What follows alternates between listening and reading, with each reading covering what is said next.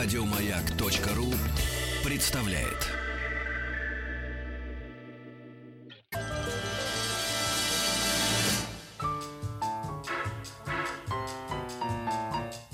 Научно-популярный радиожурнал. Кафедра. Дорогие друзья, спасибо за то, что вы слушаете вместе с нами и листаете научно-популярный журнал «Кафедра». Меня по-прежнему зовут Игорь э, Ружейников, и этот час, как часто у нас бывает по традиции, мы посвящаем изучению истории нашего великого государства. Изобретение велосипеда и наполеоновские войны. Рождение импрессионизма и появление фотографии. Восстание декабристов и манифест коммунистической партии. Все это Великий Девятнадцатый. Дорогие друзья, сейчас идет серьезная такая жаркая страда. Болеют родители, в ажитации находятся выпускники. Вот-вот начнутся уже, ну, после окончания всех выпускных экзаменов, экзамены вступительные. Поэтому нашу сегодняшнюю беседу, которая посвящена истории России девятнадцатого века, мы решили посвятить именно изучению русской истории девятнадцатого века в наших школах.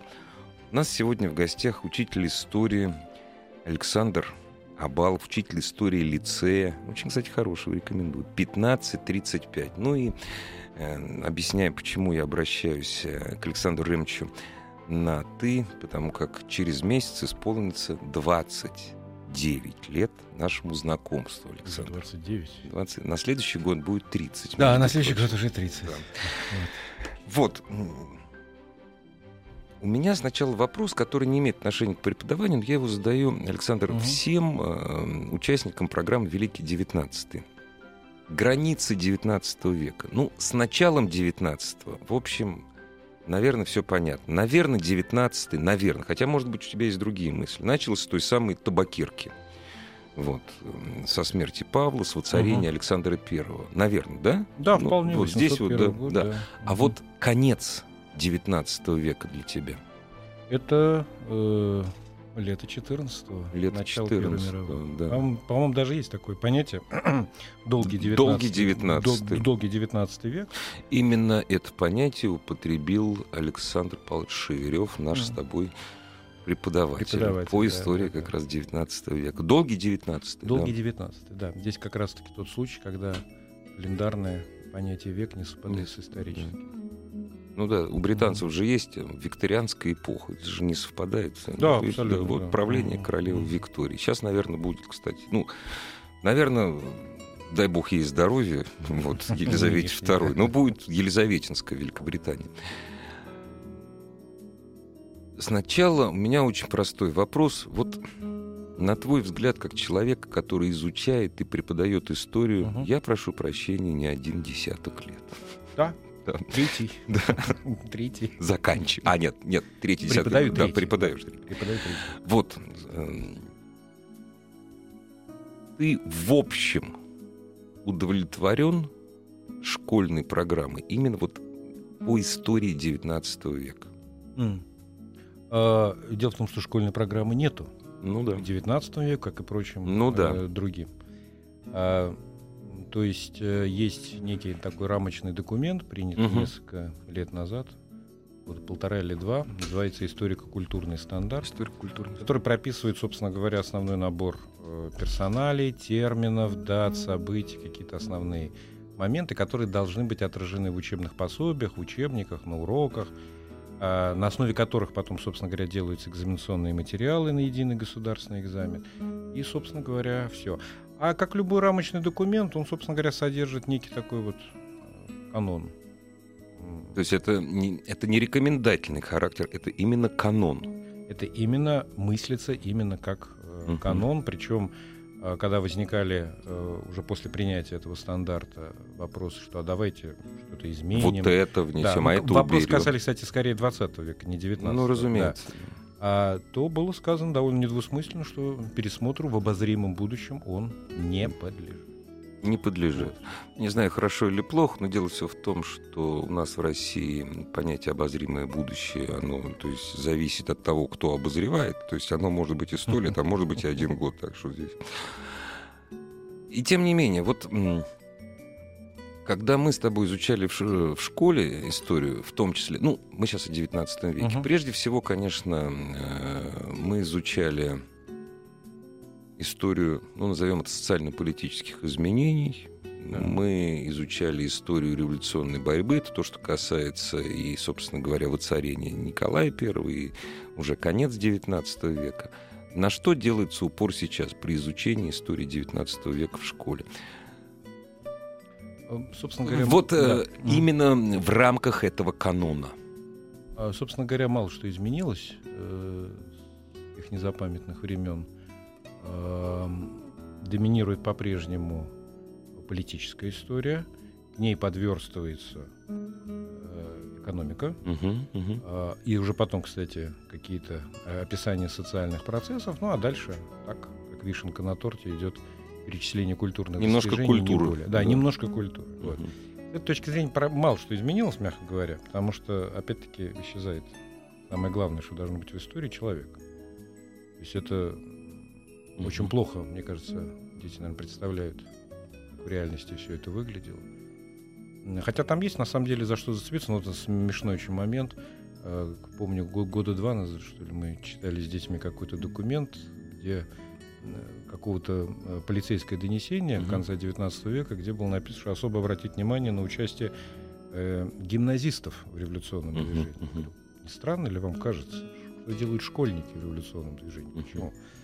Потом только, в общем-то, объяснил, что э, гимназист заканчивал э, русскую гимназию, когда ему было восемнадцать-девятнадцать лет.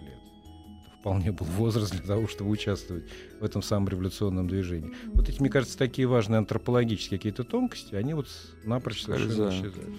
Опять же, помянутый мной сегодня, глубоко нами с тобой уважаемый Александр Павлович Шеверёв считает, и причем считает доказательно, что форму гимназическую и, ну, студенческую, студенческую, гимназическую ввели именно для того, чтобы гимназисты были заметны на улицах. Не для того, чтобы их в кабаки не пускали, для того, чтобы были заметны да, на улицах логично. Во время беспорядка. Да, да, вот. Да. То есть чтобы их это сразу как-то... Детина сразу. Вот такие вот тонкости, действительно, что они тогда ускользали, что сейчас они кажутся курьезами, но именно они дают представление о том, как вообще как жили мы тогда. Вот. А что касается интерпретации отдельных событий, здесь, честно говоря, тоже не изменилось, потому что я вчера вечером ради интереса заглянул в один из нововышедших учебников под этот историко-культурный стандарт. У меня mm-hmm. вот в учебнике по девятнадцатому веку есть всегда такая лакмусовая бумажка, это как описываются декабристы. Я вот только что хотел спросить, вот, вот. Вот кто такие там... декабристы сейчас? И вот да. когда я там увидел, что почему потерпели поражение декабристы, задает автор mm-hmm. вопрос. Mm-hmm. И отвечает, потому что они не опирались на народные массы. Похоже. Что-то. Что-то так зачесалось знакомо. Страшно далеки хотя, по-прежнему от народа. Хотя, с другой стороны, ведь не поспоришь, понимаешь? Если бы девяносто процентов населения России, которое составлялось крестьянство, вот, если бы поддержало декабристов, ой, фиг бы мы с тобой разговаривали сейчас, наверное. Слушай, а вот что касается именно отношения... ну, декабристы, они все сплошь были ангелы во плоти в советское время. Мало uh-huh. того, что они Герцена разбудили, но вообще все, кто выступал против самодержавия, uh-huh. это были хорошие люди и руководствовались благими идеями. Все, любые их идеи были, uh-huh. были благо. А вот как сейчас... Давай не буду про вообще. Вот как ты стараешься о декабристах рассказывать своим школьникам? Здесь же очень трудно на черное и белое, хорошо и плохо. Ну, вообще избегают этой цветовой дифференциации, скажем так. Просто в наше время-то как раз было черное и белое. Это хорошо, это плохо. Декабристы хорошие, Милорадович плохой, понимаешь? За это и убили. Mm. Ну, я утрирую, конечно. Понятно. Нам вообще, на самом деле, вся история гораздо запутаннее, потому что есть необос... не... небезосновательные подозрения, что Милорадович поддерживал э, декабристские э, круги. И, кстати, еще в советские времена выходила книжка петербургского историка Якова Гордина «Мятеж реформаторов» называлась. Мятеж реформаторов. Да, где он показывал, что как-то подозрительно начальник полиции Петербурга, коим был санкт-петербургский генерал-губернатор, позволял декабристам накануне четырнадцатого декабря бегать по Бег, городу да, и да, прочее. Да, да. Да. Там он вел свою тонкую игру. А, вот. А здесь не сколько, надо, не сколько, мне кажется, с декабристами как-то расставлять прав, не прав, кто именно прав, кто именно не прав, а именно с точки зрения понять, откуда взялось это, что это было, как это появилось. Вот как вдруг неожиданно появляется энное количество людей, готовых с оружием в руках э- изменить государственный строй. Да, общем, да, с оружием в руках э- сделать э- на практике то, что, о чем они почитали в книгах. Mm-hmm. Вот. Разобраться с точки зрения того, оценить, насколько это было реалистично, насколько перспективно. Кстати, здесь да, довольно любопытные у нас получаются всегда с детьми дискуссии. Это же самое интересное. Дискуссии. Да, дискуссии, да, потому что многие там считают, что нет, вот Муравьев это было самое реальное, потому что он опирался бы тогда на широкий круг там, самого дворянства. И ну так да, далее. да, да, да, да. да, да. Это они же просто не дошли до истории двадцатого века, когда можно, оказывается, не опираясь ни на кого, по большому счету, сделать очень много. Я не помню, то ли да. вот эта хорошая история, то ли... Нет, не Львов, кто-то из тех, кто помоложе, подошел к Сперанскому где-то недели за две и говорит, мол, а вот... Поскольку все все, все знали, угу. вот, и говорит старику Сперанскому, а вот не хотите вот, вот присоединиться, вот оно... Там, не войдете ли вы в правительство, если угу. вдруг что-то... Милый мой, когда... Ваше все будет, все ваши будут, угу. сказал мудрый старик да, Сперанский. Да, да. Вот так. Мудрый. Да, вот все могло состояться. Вот, понимаешь, я опять-таки вспоминаю преподавание. Хотя мне повезло с учителем истории, но тем не менее, там, то есть тогда был вообще не канон, тогда строго был. Вот, то есть канон канонов в советское время. Ходили в армию и попутешествовали по Европам. И мы так, школьник, так воспринимали, да, что это вот боевые офицеры, они только занимались изучением социально, социального, социально-политического устройства uh-huh. Европы там, с двенадцатого по четырнадцатый год. Делать им больше было нечего. Вот. И вот тут набрались вдруг ни, ни с того, ни с сего и решили, значит, это самое, кричать Конституцию. Вот. Ну, нам, нам это было просто понять. Сегодняшние дети, на мой взгляд, ну, во всяком случае, дети... прости за комплимент, таких учителей, таких учебных заведений, они, понимаешь, они, сволочи, вопросы задают. Вот, они вопросы задают, и они пытаются экстраполировать историю, что, ну, напрасно они, кстати, делают, а это повзрослеют, mm-hmm. экстраполировать в современность. Ведь учитель должен, по идее, здесь ужом на сковородке вертеться, это чтобы да. не соврать, да. с одной стороны не соврать, с другой стороны не запутать. Угу. Да, задают вопрос. Этот вопрос, кстати, вот, вот с чем хорошо, кстати, с декабристами. То есть это вот такой разрыв шаблона. Да, да, да, да. То есть самые богатые, самые Чё им-то, титулованные, да. самые да. образованные, которым вообще прекрасная жизнь. Что их, собственно говоря, заставило. Вот здесь это их ставит в такой... берет в оторопь эта ситуация, объяснить ее не могут. Ну, второй момент, кстати, с этим связанный, когда вот не находится инструментов для объяснения, это народники. Народники, народники да. да. А немножко другой момент, больше религиозного экстаза было у народников. Но опять же, то есть довольно большая группа людей, которые отказываются от э, благ, даже Перовская, которая принадлежала к сливкам русской да, аристократии, да, да. потом махала платочком на Екатерининском да. канале. Тоже не очень понятно. Вот. А, и с декабристами здесь это очень интересный сюжет, потому что он позволяет, в общем-то, идеально сделать то, что в нашем образовании все время разрывается. Вписать русскую историю в контекст мировой, европейский. Да, да. Потому что у меня вот отдельные задания, когда я сажаю их за чтение проекта «Русской правды» и «Конституции», просьба смоделировать, что взяли откуда, из каких документов uh-huh, западного uh-huh. мира. Вот. И была, б, б, бывает, конечно, прорыв. Открытие, когда кто, да? Открытие, когда кто-то обнаруживает, что, боже ты мой, так же Конституция США в проекте Муравьева. Ну да. Только слово «президент» заменено на слово «император», и все. А все остальное, это идея баланса властей, идея, значит, организации органов власти настолько подозрительно похожа. Я говорю, да, да, все отмечали, что она голова прямо, прям подподушечной книгу Муравьева, когда он это все дело составлял. Дорогие друзья, как да. тут не вспомнить великолепную фразу, сказанную про об участниках, о сотрудниках, чиновников русско-американской компании, который сказал, по-моему, Рылееву Николаю. Николай Первый. Да, хорошая у вас подобралась компания. Я всегда, я когда рассказывал своим дочерям, пытался оживить картинку декабристских собраний. Мне очень нравится эта история. Когда заканчивался рабочий день присутственный в, российско-америка... в русско-американской компании, а это же рано днем было, ну как три-четыре часа. Заканчивалось, документы убирались со стола. Стол, на стол ставились, ставились водка, черный хлеб и капуста.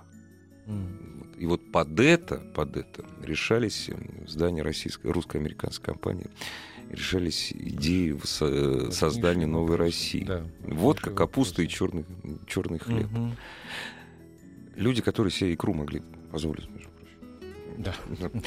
Скажи, пожалуйста, а вот я недавно наткнулся на потрясающее описание. Сейчас в Википедию надо заходить с очень большой осторожностью. Если ты хочешь узнать фактологию какую-то uh-huh. в Википедии, ради бога.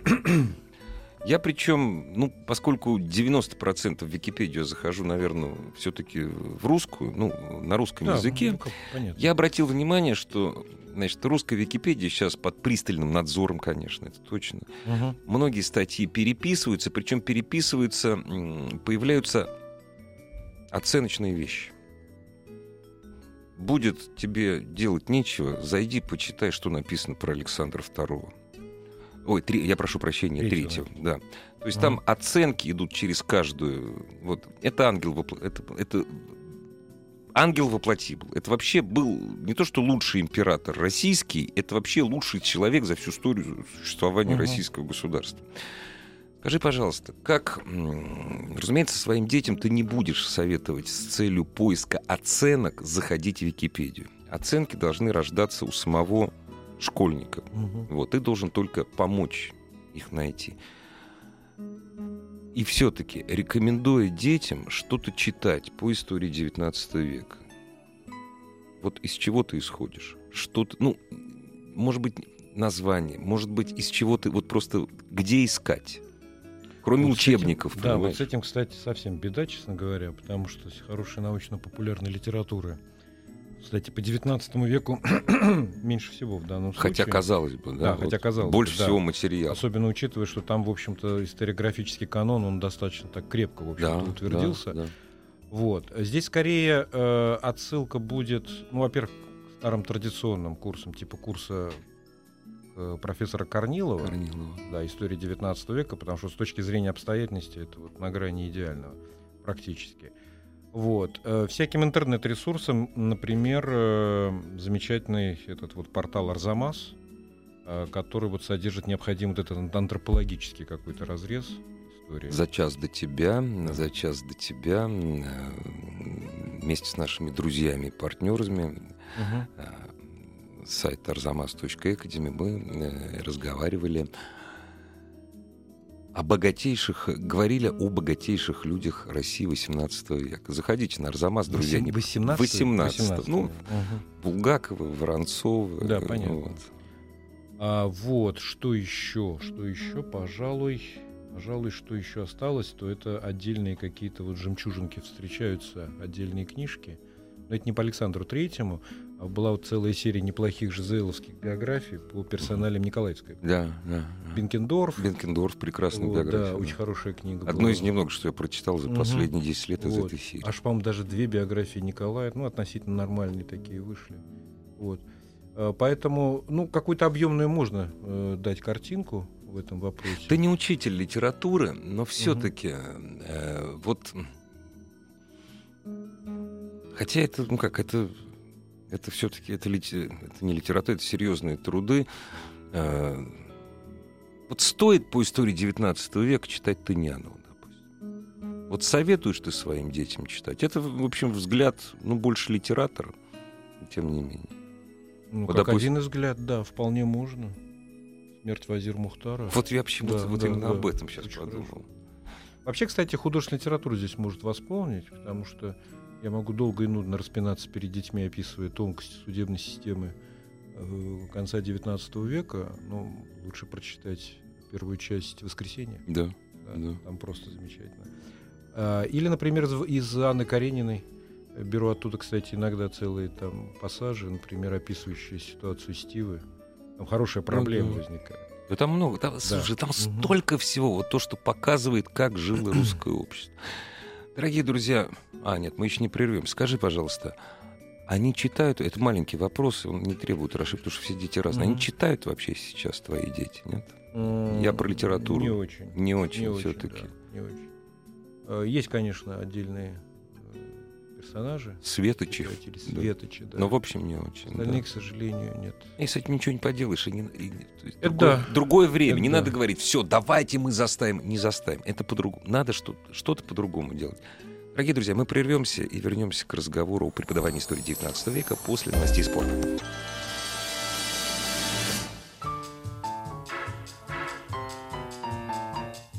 Научно-популярный радиожурнал. Кафедра.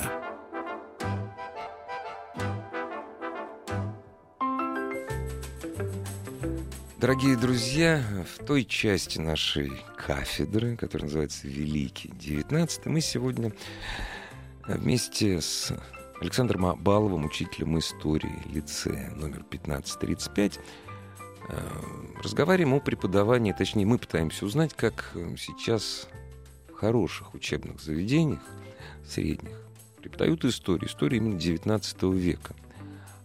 Вот... Саш, а что касается, Александр, что касается вот именно культуры? Ну, культура девятнадцатого века, это, конечно, очень такое, очень большое понятие. Mm-hmm. Ну, вот, вот. Yeah. Дистанция огромного размера. Ну, ладно, там литература, прежде всего.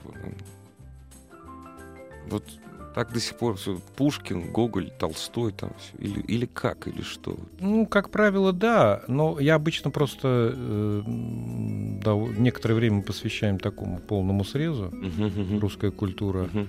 Э, даже выходим за пределы при этом девятнадцатого. Ну, раз у нас девятнадцатый ну, долгий да, век, да, то да, без проблем. Да.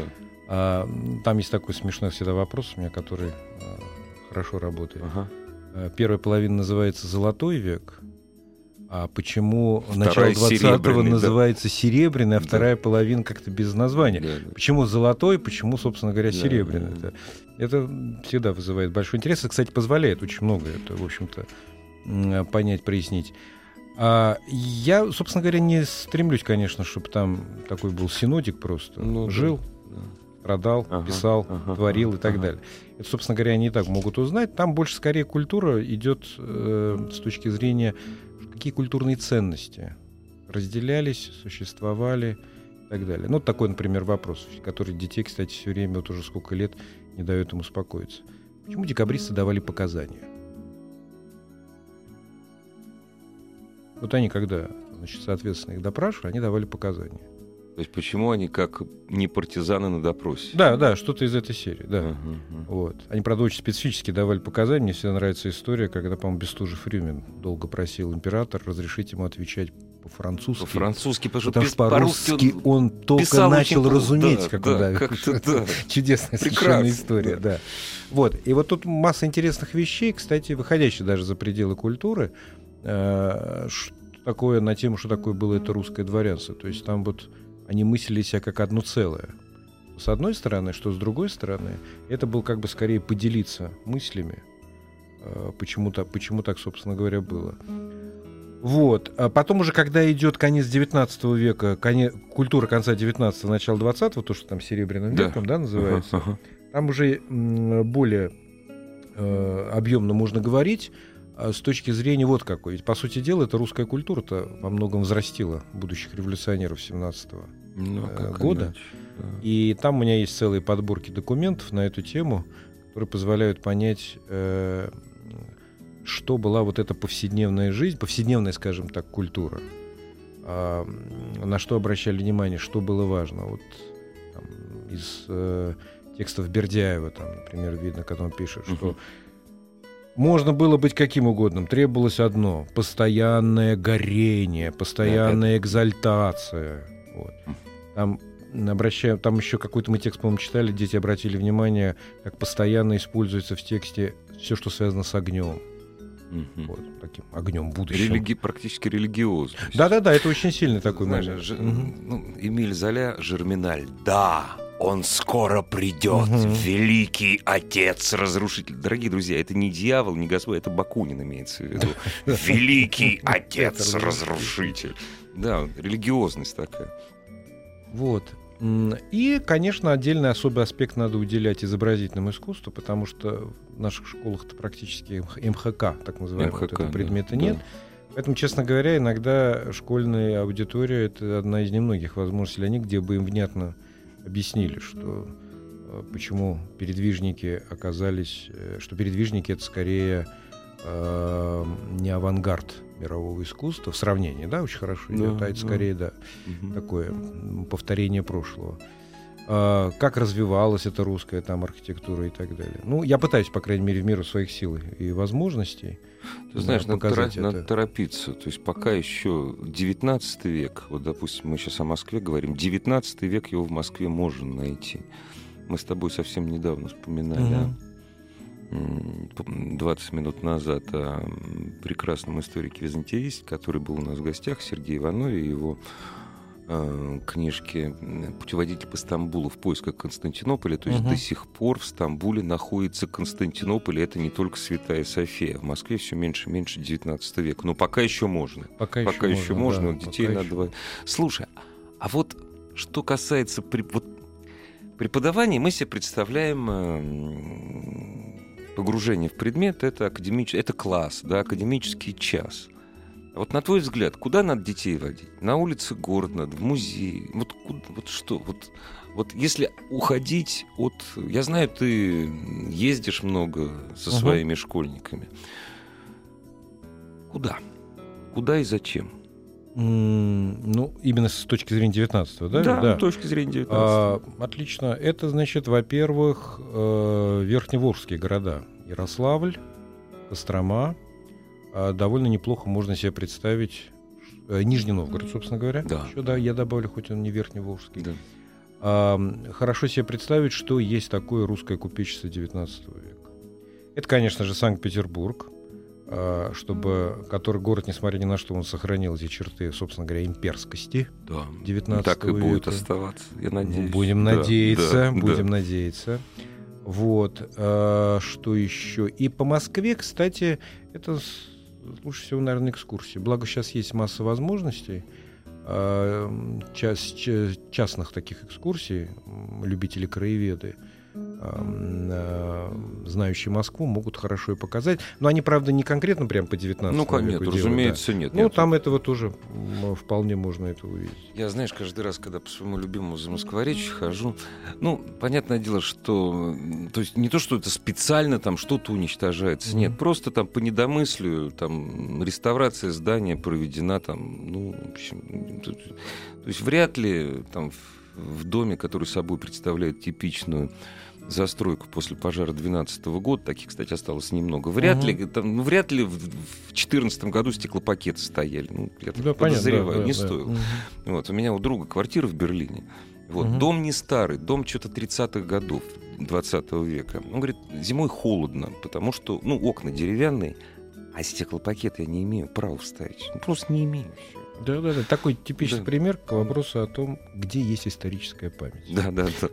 Нет, это часто, часто по недомыслию. И вот ты идешь по Замоскворечью, ты понимаешь, что этот дом уже слишком сильно современным. Смотри, ну, вон, раз смотришь портик, нет, вон, портик от девятнадцатого века, угу. с ним ничего не изменилось. Вот здесь кусочек лепнины, вот здесь что-то там страшное, а вот этот кусочек, он оттуда остался, его хорошо отреставрировали. Я уже не говорю о так сказать, культовых сооружениях, там, а в Замоскворечье, слава богу, церквей много осталось, там и восемнадцатый век есть, и девятнадцатый век. Стоит туда ходить, особенно летом, со своими детьми. Это я уже обращаюсь, разумеется, не к учителям. Нет у меня права никакого к учителям обращаться, к родителям, разумеется. Угу, Если да, вы хотите, конечно. чтобы ваши дети знали угу. историю своей страны, своего родного города, водите их по Москве, не только по ресторанам. И по концертам, и не, даже не только по музеям, просто по городу. Скажи мне, Александр, а вот у них что-нибудь остается в голове у этих детей? У нас же, ну как, нам с тобой, я не знаю, повезло, не повезло, так судьба сложилась. Мы с тобой uh-huh. после школы, там не сразу, там после армии, мы с тобой пошли на истфак. У нас, конечно, э, у тебя больше, у меня меньше, чисто профессионально в голове осталось больше. Истории девятнадцатого века. Мне часто, я часто разговариваю с нашими радиослушателями, иногда там доходит до смешного. Там сегодня я спросил радиослушателя, я, конечно, отношу это не за счет его незнания, а за счет того, что эти сведения просто ему не нужны. И, как бы сказать, ну, волновался, наверное, говоря по телефону. Там очень простой вопрос был, там, кто отменил крепостное право. Угу. То есть он даже не Александр сказал, а Алексей. Ну, не нужно ему это все. А вот остается у них в голове, вот у сегодняшних детей, которые родились совсем в другое время, совсем в другой стране они родились? Ну, я думаю, что у этих наших выпускников лицея это остается, поскольку они, в общем-то, люди молодые все еще. Ну да. Да, потому что тем, кто когда-то поступал в лицей в самом начале, сейчас э, совсем около сорока. Ну, совсем молодые. Ну, молодые, конечно. Молодые, значит, да, с нашей точки да, зрения. Да, да. да, нет, понятно, что кто отменил крепостное право, они навсегда, я надеюсь, запомнят. Может, какие-то вечные там, какие-то детали, там, тонкости отмены крепостного права, которые надо было знать для сдачи экзамена, они как-то вылетели. Но я, собственно говоря, это, это понятно, что что-то выветривается, остается только что-то запомнившееся. Удачный был рассказ, удачная была, как сказать, подача материала. Вот. Декабристы запоминаются очень хорошо. Очень хорошо. Дворцовый переворот восемьсот первого. Ты скромен просто. На самом деле... Все Крымская же... война от... очень хорошо запоминается. От... Крымская война. Потому что я могу фотографии показать, и это уже интересно, что Первая война запечатленная на фотографии. Первая война да. запечатленная на фотографиях, да. Крымская война дала миру институт медсестер, Крымская угу, война да, дала да, да. миру фотографию, Крымская война дала миру пенициллин. Ну... Ну, не она, конечно, пенициллин дала. Угу. Вот. Пере... Новые перевязочные материалы, выражение, я вчера вспоминал, тонкая красная линия. Вот. И Крымская война дала большой толчок развитию британского изобразительного искусства. Да, более чем. Великая картина «Кавалерия в балаклаве атакует». Это просто какие-то хорошие такие моменты. Видишь, все общественно... Войны, императоры, общественно-политическая история. Это все-таки самое главное. Ну, вот крути, от этого не отойдешь, да? Главное, чтобы человек остался, да? Да, да, потому что вот этот человек, даже пускай как королевских кровей, ну, да, да, да. история про торс Бернадота да. запоминается всем, и она очень хорошая история. Расскажи, а, расскажи, расскажи. Что французский маршал Бернадот, ставший шведским королем в начале девятнадцатого века, долго чурался исполнять ритуал отхода ко сну, который должен был быть публичным. Во время, видно, редкий, редкий случай жаркого скандинавского лета он потерял сознание. Прибежавший лекарь встал, ему там пытался, естественно, поставить пиявки, которым тогда лечили все, и обнаружили на его левой груди великолепно выполненную татуировку. Орел, убивающий да, да, клювом да, да. коронованную особу, и надпись там да, «Смерть королям да, и тиранам». Да, да. Да. Ну, так вот. Вот. Да, я говорю, посмотрите, ну, кто мог подумать, как меняется вот эта история мгновенно. За пятнадцать все лет до этого, да. когда он где-то там в окопах под Тулоном сидел, от страха набивая себе эту татуировку, что угу. скоро будет совсем да. все. Все, все иначе, да. Да. Я недавно в Фейсбуке перепостил, я не люблю перепощивать чужие вещи, но это, это смешно было.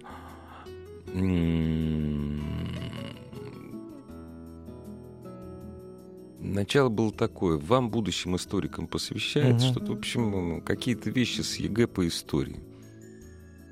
Вопиющие просто. Там, допустим... Не, я, я даже не могу уже вспомнить. Это настолько смешно и настолько страшно.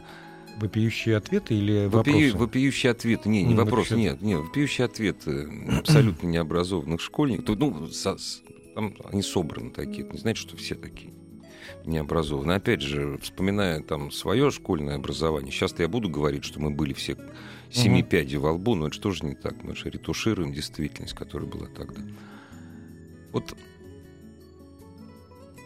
на что все-таки вот именно ты в своем преподавании делаешь, ну, стараешься делать, прошу прощения за идиотское словосочетание, главный упор, когда говоришь про... Не, вот уже не девятнадцатый век вообще, преподавая историю. Ну, чтобы ну, хотя бы у кого-то из сидящих в классе осталось ощущение, что э, позади тебя тоже была история, что ты часть этой истории. Есть некая связь времен определенная. Кстати, с девятнадцатым веком она точно, безусловно. Это есть. Просто это рядом. Это просто, я считаю, что это вообще это уже как современная, в общем-то, Россия. Это я сейчас расскажу одну историю, век. Которую я часто люблю рассказывать в эфире. Рассказывал раз сто пятьдесят, ну, через тридцать секунд. Кафедра. Великий девятнадцатый. Я обещал рассказать историю, которая... Ну, возможно, постоянным радиослушателям «Маяка» уже набило оскомину, но для меня это было настолько в свое время, настолько перевернуло мое сознание о том, что все близко, вот совсем. Это был, был середина девяностых годов. Мы работали над одним радиопроектом вместе с покойным Михаилом Михайловичем Казаковым. Mm-hmm. И вот его разговор по поводу стихотворения «До свидания, друг мой, до свидания» с режиссером этого проекта. Я не помню, честно говоря, как звали мою коллегу, эту женщину. Не, ну, к сожалению, не помню.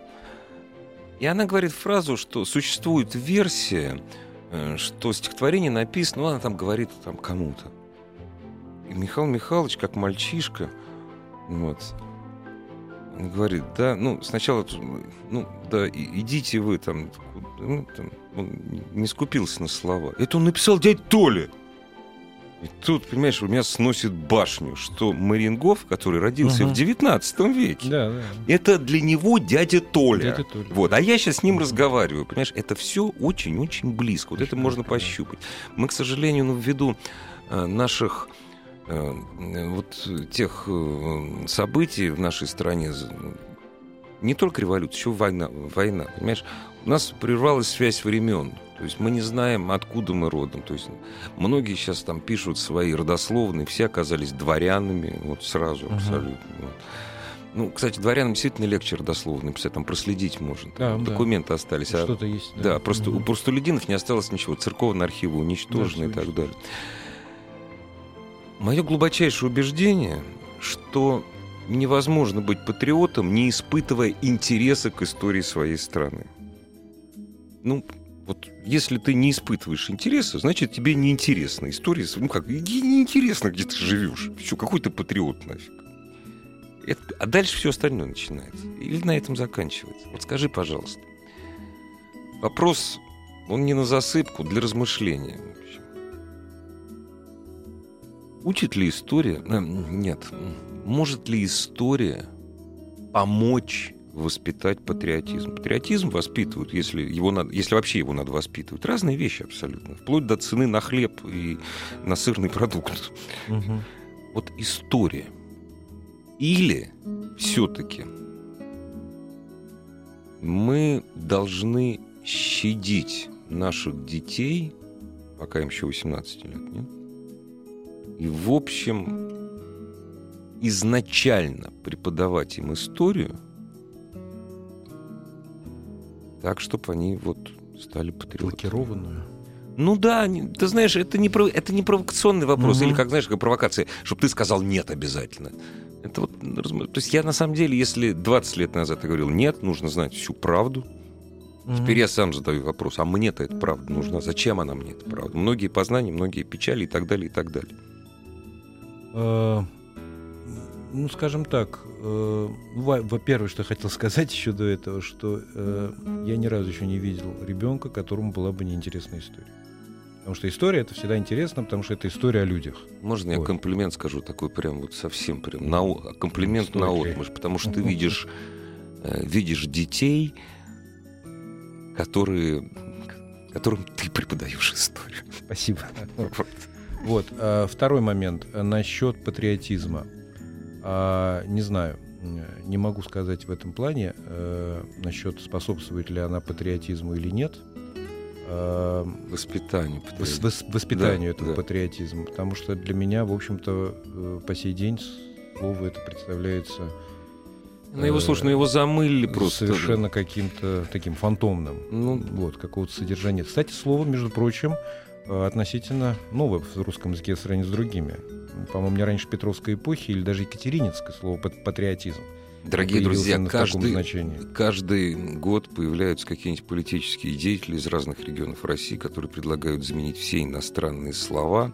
Вот уважаю, причем исключительно вот с... из патриотических целей. Из дорогие, патриотических друзья, целей. Дорогие друзья, замените одним словом слово «патриотизм». Уберите. Это не русское слово, ребята. Да, абсолютно не русское слово. Вот. Если считать под патриотизмом вот это ощущение, что человек чувствует связь с предшествующей эпохой, замечательно, если это патриотизм. В конце концов, он, он может чувствовать связь не только с Москвой, но и с Парижем. Не только, скорее, мы, у нас вообще в заведении такое в этом плане, отличающееся тем, что ребенка пытаются интегрировать скорее в мировую культуру. В мир, да, в да, мир. Так ему и жить в мире. Они, ему... правда, при этом не перестают быть русскими. Русскими, конечно. Скажем так, не перестают быть. Довольно критический взгляд у них все равно остается на все, и происходящее в стране, и происходящее за ее пределами. За пределами, да. Вот. Ну, если это формула патриотизма, ну, тогда ну, замечательно. Потому что... Связь, кстати, у них времен уже какая-то есть на уровне уже некого подсознания. Последнее время, кстати. Uh-huh, uh-huh. Стали часто говорить, э, а мы взяли Константинополь, имея в виду князя Олега. Да, да, да, да, точно да, не да. вы, ребят. Э, там были совсем другие люди. Вот мы победили на Бородино. Это да. Это, это, это еще мы, куда не шло. Это да, мы, это, да. Да, да, это, а это, а вот это все-таки да, ну, да, как-то да, да. очень все, да, давно это было. Вот. Мне кажется, это куда более важный момент. Это такая, вообще-то, идеальная такая была бы формула патриотизма, кстати, в девятнадцатом веке. Потому что а, даже те, кого называют славянофилами, замечательно, у них главный журнал назывался «Европеец». «Европеец», да, вот. Совершенно. И там Киреевский сам прям писал, что ну, отку... как из меня все это выбить, то, что появилось со времен Петра. Что он там говорил на нескольких языках, знакомы были со всем этим, со всей этой литературой навешенной. Канцлер Воронцов был одним из ну, самых либеральных политиков своего времени. Угу. Его сын был англоманом, сын, которым Пушкин издевался, англоманом, ну, назовем его так, славянофилом и диким, консерва... диким консерватором. Диким консерватором. Диким, абсолютно. Диким консерватором, хорошо звучит. Вот, и разозленным, оставаясь при этом патриотом, патриотом да. державы. Может быть, кстати, вот в этом плане девятнадцатый век — это некий эталон. Именно поэтому его так трудно и интересно изучать. Угу. Саш, тебе спокойного окончания страды экзаменов. Спасибо тебе большое. Спасибо. Александр Абалов был у нас в гостях. Еще больше подкастов на радиомаяк точка ру.